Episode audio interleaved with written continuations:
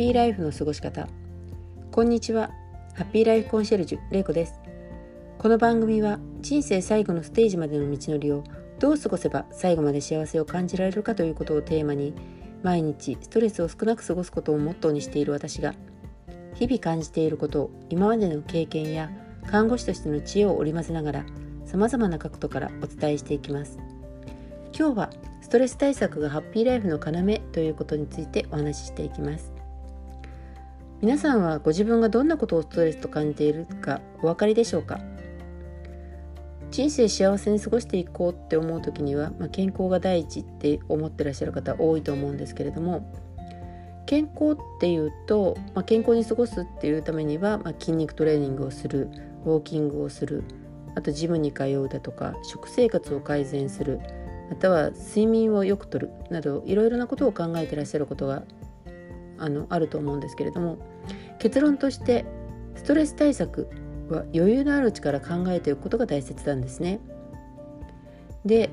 なんでこのストレス対策余裕のあるうちに考えることが必要かっていうとですねまずストレスは自分でも気づかないうちに溜まり始めます。それであとは自分にしかコントロールはできません。そしてこれがストレス溜まりすぎると負のスパイラルにはまってしまうっていうことが挙げられます。で皆さん健康に過ごすことが幸せな人生には必要だっていうことはお分かりだと思うんですけれども今この平均寿命が長くなっていてあと核家族化が進んでいてあの年を重ねていくと独居の生活をされている方が多いことあともともとが共稼ぎだったりとかして家族がみんな忙しい生活をしているっていうことにおいてはですね健康が大事っていうことは分かってはいますけれども年を重ねてから入院生活っていうものを余儀なくされる方が多くいらっしゃいます。でこの入院生活なんですけれどもまあ経験したことがない方が多くていらっしゃるんですけれども経験していくとですねなかなかストレスたまるんですね。でどんなことがストレスになるかっていうとですね、まあ、好きなものが食べられない。あと好きな時間に食事ができない。と常に人の目が気になるやりたいことがすぐにできないなんという、まあ、あの自分で自由に生活をしてきた方にとってはとても苦しいストレスとしか考えられないようなことがさまざ、ま決まり事であるわけですよね。でこういうことにストレスを感じている上に、まあ、病気だったりとか怪我だったりとかして、まあ、それが本当に良くなるのかとかあとこの痛みなんとかならないかとか、まあ、その病気や怪我に対するストレスっていうものもあるわけですよね。でこういうものが重なってですね、まあ、その上にあと、まあ、怪我や病気をしていると本当にこれが良くなって元の生活に戻れるんだろうかっていうような不安とかも重なってきますよね。これも一つのストレスになります。でこの病気や怪我のストレスあと自由な生活ができないというストレスそして元の生活に戻れるかという不安のからくるストレスですねこういうことが重なるとなかなかいい方向にあの考えることができなくなるんですね。それがまた治療とかあの、まあ、リハビリだとかそういうことに、まあ、あの前向きに取り込めないというような形になったりします。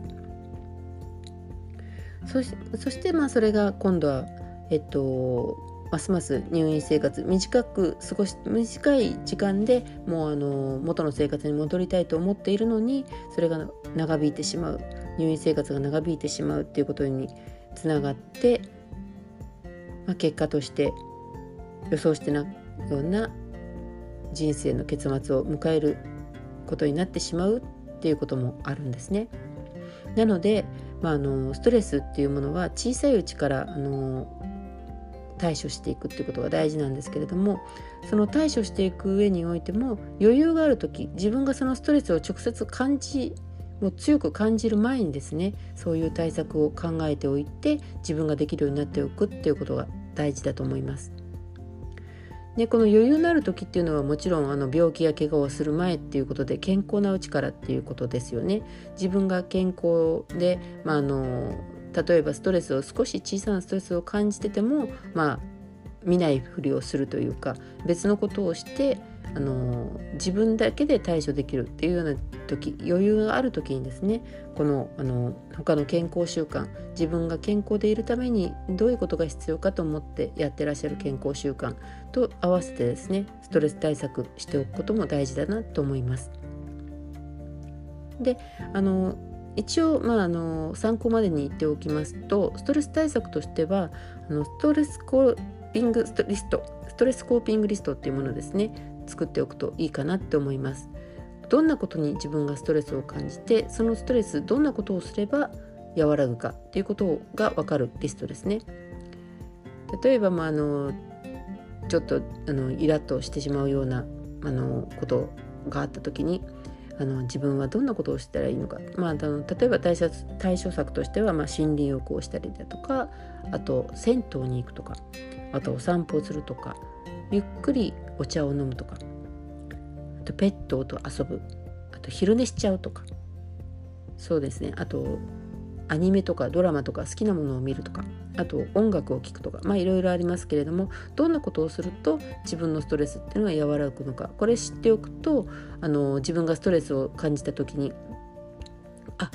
これは今ストレスを感じている。これはこのこのままにしておいてはいけない。大きくなってしまう。って言った時に、まあ、小さい時にちょっとあの自分がストレスを和らげる方法を知っていくとそれをすることによって大きくストレスが溜まっていかないっていうことになりますね。でそういうことを重ねていけると、まあのまあ、この平均寿命の長い世の中で多分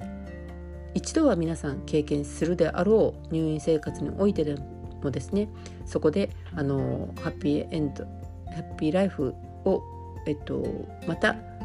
ッピーライフを過ごすための普通の生活というか自分の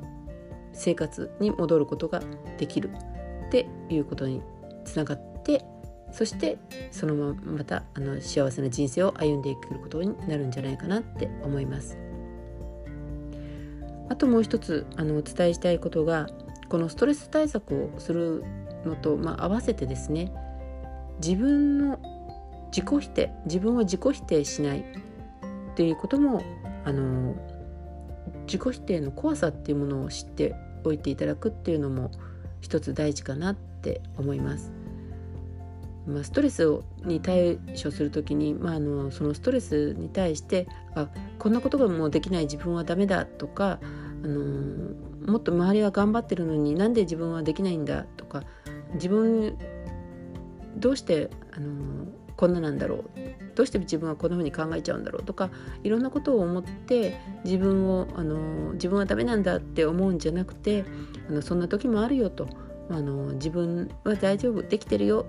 っていう風に自分を認めてあげる。自分をあの、まあ、褒めてあげることはできなくてももう優しい言葉を自分にかけてあげるっていうことができるともう一つあのストレスはたまりにくいのかなって思います。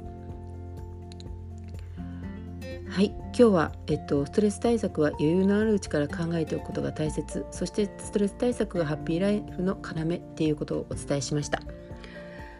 それでは今日も最後まで放送をお聴きいただきありがとうございました。今日の放送の中であなたが幸せな人生を過ごすための小さなヒントを一つでも見つめてあ見つけていただければ嬉しいです。ハッピーライフコンシェルジュ玲子でした。ではまた。